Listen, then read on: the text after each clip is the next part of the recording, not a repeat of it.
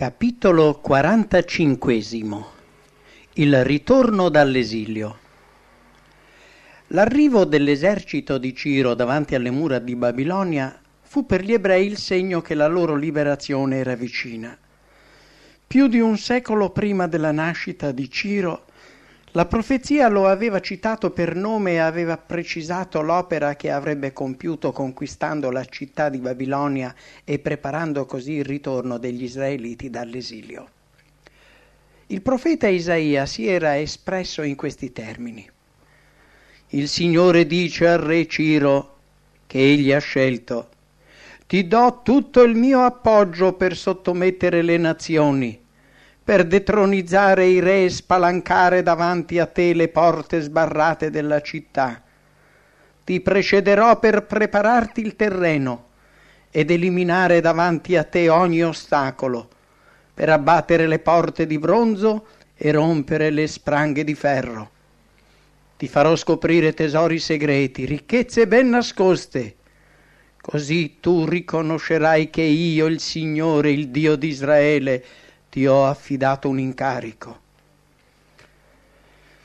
Quando gli eserciti del conquistatore persiano entrarono improvvisamente nella capitale babilonese sfruttando il letto del fiume, le cui acque erano state deviate, e Ciro entrò dalle porte interne rimaste incautamente aperte e prive di protezione, gli ebrei ebbero la prova evidente dell'adempimento letterale della profezia di Isaia relativa all'improvvisa sconfitta dei loro oppressori.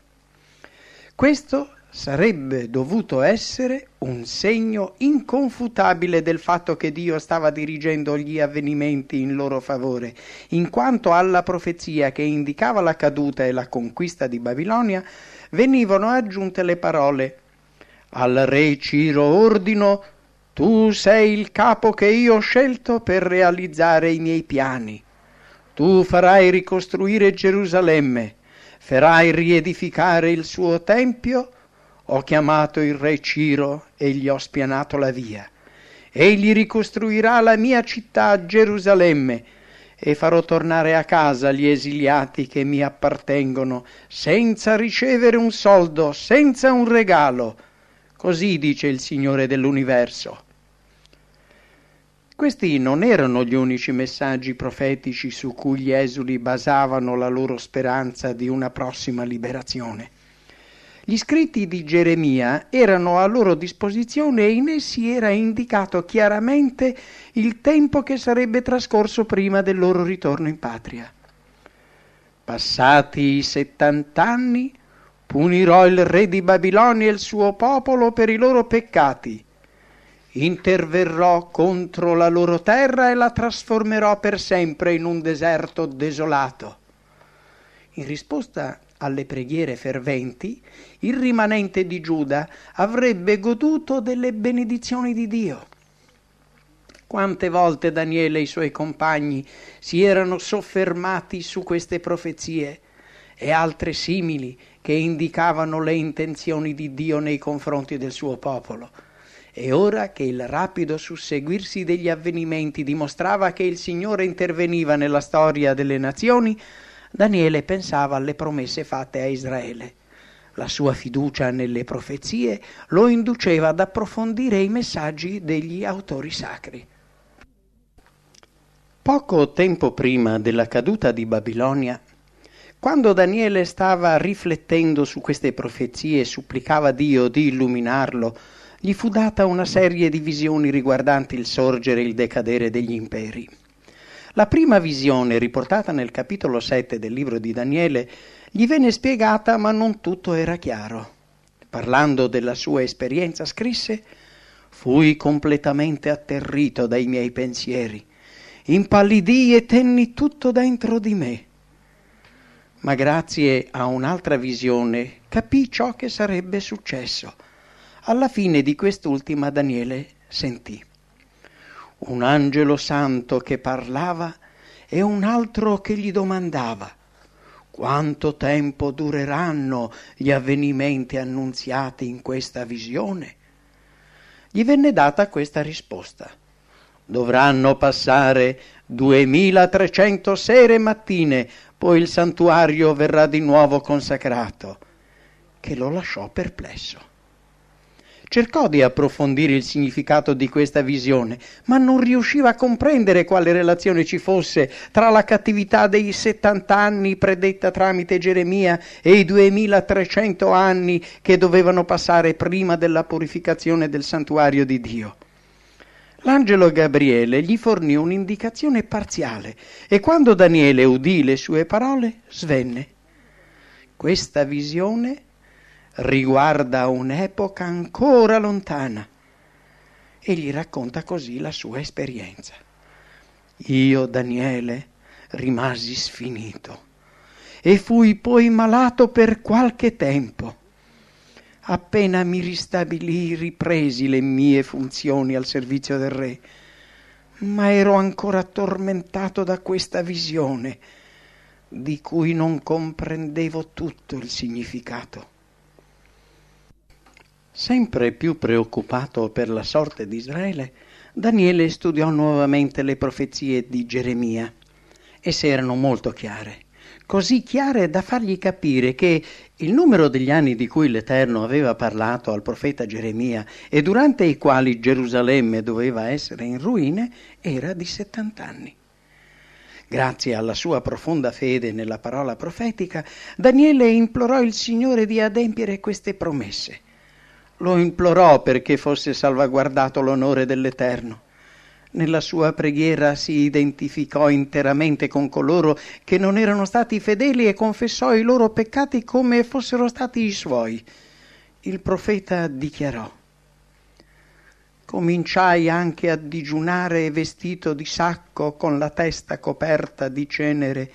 Mi rivolsi al Signore Dio per pregarlo e supplicarlo.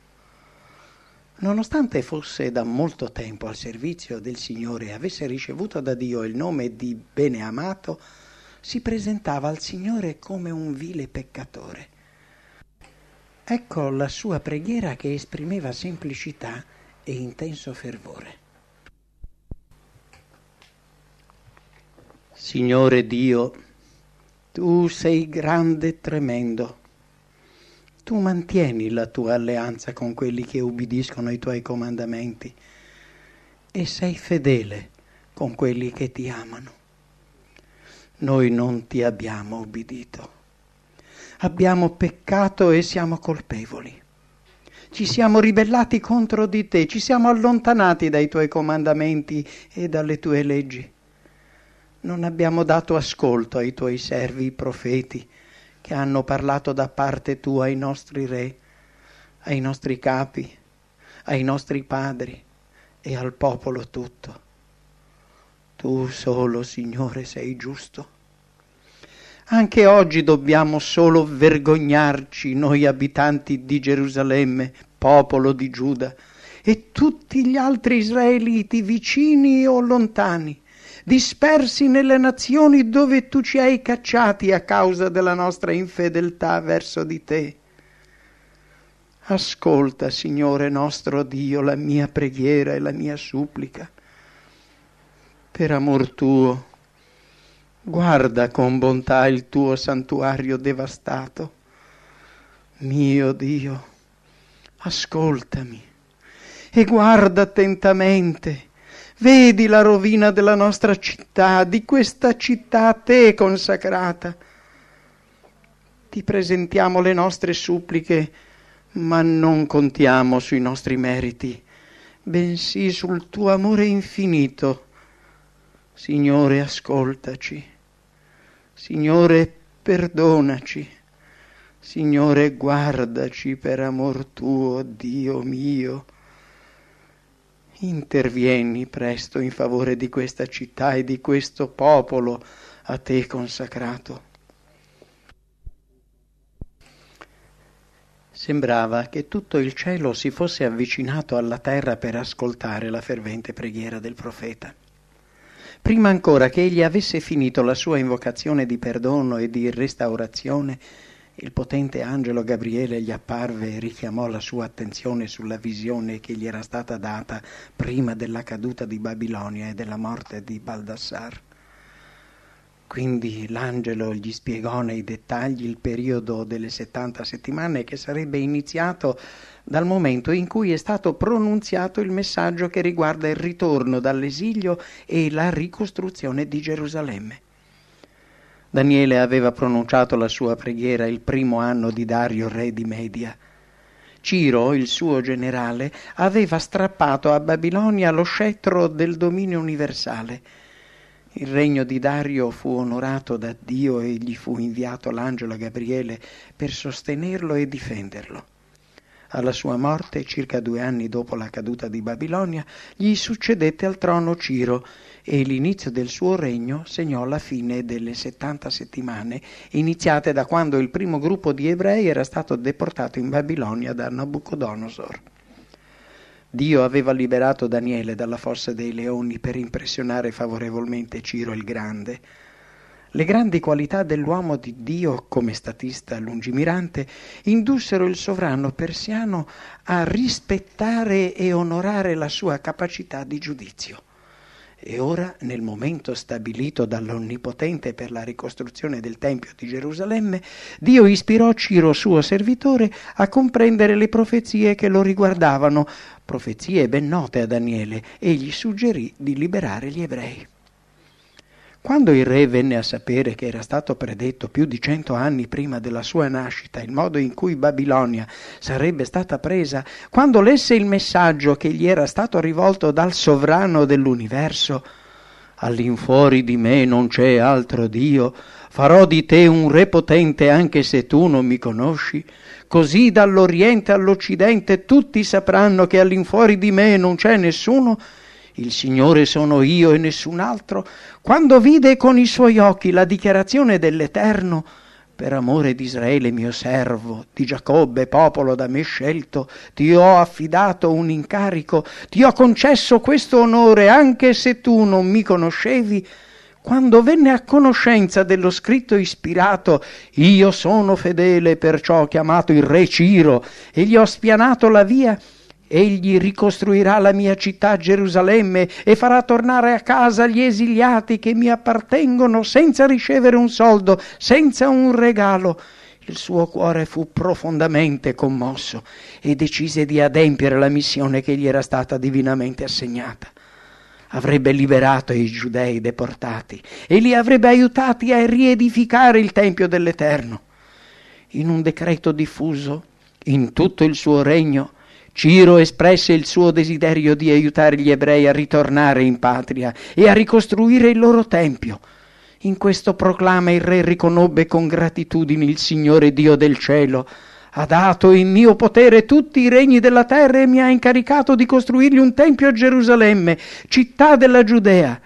Perciò mi rivolgo a tutti quelli che appartengono al suo popolo. Tornate a Gerusalemme di Giuda per ricostruire il tempio del Signore in ogni regione i superstiti che decidono di partire siano aiutati dagli abitanti del posto. Essi daranno loro argento, oro, beni e bestiame e inoltre offerte volontarie per il Tempio di Dio a Gerusalemme. Riguardo poi alla costruzione del Tempio, fornì queste indicazioni. L'edificio deve sorgere nel luogo dove si fanno i sacrifici, sulle sue precedenti fondamenta. Misurerà 27 metri in altezza e altrettanti in larghezza. Le pareti saranno costruite alternando tre strati di blocchi di pietra con uno di legno. Le spese saranno a carico della tesoreria reale. Inoltre, gli oggetti d'oro e d'argento che Nabucodonosor fece togliere dal Tempio di Gerusalemme e portare a Babilonia saranno restituiti al Tempio di Gerusalemme e rimessi al loro posto nella casa di Dio. La notizia della promulgazione di questo decreto raggiunse le più remote province del regno di Ciro e ovunque tra i figli di Israele dispersi si diffuse la gioia. Molti, come Daniele, conoscevano le profezie e avevano supplicato Dio di intervenire secondo la sua promessa in favore di Sion. Ora Le loro preghiere venivano esaudite ed erano felici di condividere le parole del salmista. Quando il Signore cambiò le sorti di Sion, ci sembrava di sognare. La nostra bocca si riempiva di canti, la nostra lingua di grida di gioia. Allora i capi famiglia delle tribù di Giuda e di Beniamino, i sacerdoti e i leviti accolsero l'invito. Erano tutti quelli a cui Dio aveva messo in cuore il desiderio di tornare a Gerusalemme per ricostruire il Tempio del Signore. Un buon numero dei giudei esiliati, quasi 50.000 persone approfittarono della straordinaria opportunità che veniva loro offerta. I loro amici non li lasciarono partire a mani vuote. A Zorobabele, noto anche come Sesbassar, un discendente del re Davide, Ciro affidò l'incarico di governatore del gruppo di ebrei che rientravano in Giudea. Con lui vi era anche Giosuè, sommo sacerdote. Il lungo viaggio attraverso il deserto fu compiuto senza difficoltà e i reduci, grati a Dio per le sue benedizioni, si misero subito al lavoro per ristabilire quanto era stato abbattuto e distrutto. Il più rapidamente possibile fu innalzato un altare nello stesso luogo in cui prima sorgeva quello del cortile del Tempio. Tutti si riunirono per la cerimonia di consacrazione e furono ripristinati i sacrifici interrotti da Nabucodonosor con la distruzione del Tempio. Prima di rientrare nelle loro case che stavano cercando di restaurare, celebrarono la festa delle capanne. La costruzione dell'altare per gli olocausti quotidiani rallegrò i fedeli che intrapresero coraggiosamente la ricostruzione del Tempio e le loro forze aumentavano mese dopo mese nella misura in cui i lavori progredivano. Per molti anni non avevano goduto delle testimonianze visibili della presenza di Dio. Ora, pervasi dai tristi ricordi dell'apostasia dei loro padri, desideravano ricevere una prova tangibile del perdono divino. Ciò che desideravano maggiormente non era riavere i loro beni e gli antichi privilegi, ma l'approvazione di Dio. Egli aveva operato meravigliosamente nei loro confronti ed essi desideravano ricevere la certezza della sua presenza. Auspicando maggiori benedizioni, Essi attendevano con impazienza il momento in cui il Tempio sarebbe stato ricostruito e avrebbero potuto contemplare lo splendore della gloria celeste nel santuario. Gli operai impegnati nella preparazione del materiale per la costruzione trovarono fra le rovine alcune delle immense pietre trasportate sul luogo dove sorgeva il Tempio all'epoca di Salomone. Esse erano pronte per l'uso. Con il materiale nuovo il lavoro progredì a tal punto che si poté realizzare la posa della pietra angolare alla presenza di migliaia di persone che si erano riunite per constatare i progressi dell'opera e per esprimere la gioia di potervi partecipare. Mentre veniva posta la pietra angolare, il popolo, accompagnato dalle trombe e dai cembali dei figli di Asaf, cantava e lodava l'Eterno perché il Signore è buono, eterno è il suo amore per Israele. La casa che si stava costruendo era stata oggetto di molte profezie relative alle benedizioni che il Signore desiderava trasmettere a Sion, e tutti coloro che erano presenti alla posa della pietra angolare avrebbero dovuto rallegrarsi per lo spirito che regnava in quell'occasione. Invece, fra la musica e le grida di lode che echeggiarono quel giorno, vi fu una nota discordante. Molti sacerdoti, leviti e capofamiglie anziani si ricordavano del tempio precedente. Vedendo le fondamenta del nuovo tempio, lì davanti ai loro occhi, piangevano commossi. Era naturale che la tristezza riempisse i cuori di questi uomini già in età avanzata, che pensavano agli effetti della disubbidienza. Se fossero stati fedeli, se avessero attuato il piano di Dio per Israele, il Tempio di Salomone non sarebbe mai stato distrutto, così come non sarebbe stato necessario l'esilio. Ora le condizioni erano cambiate. Con tenera misericordia il Signore era nuovamente presente in mezzo al suo popolo e gli permetteva di ritornare nel suo paese. La tristezza per gli errori commessi in passato avrebbe dovuto lasciar spazio alla gioia. Dio aveva influito su Ciro affinché aiutasse gli israeliti nella ricostruzione del Tempio e ciò avrebbe dovuto far nascere in loro sentimenti di profonda gratitudine. Ma alcuni non riuscirono a riconoscere le benedizioni di Dio e anziché rallegrarsi coltivavano scontentezza e scoraggiamento. Avendo conosciuto lo splendore del Tempio di Salomone, si lamentavano perché l'edificio che stavano costruendo era meno bello.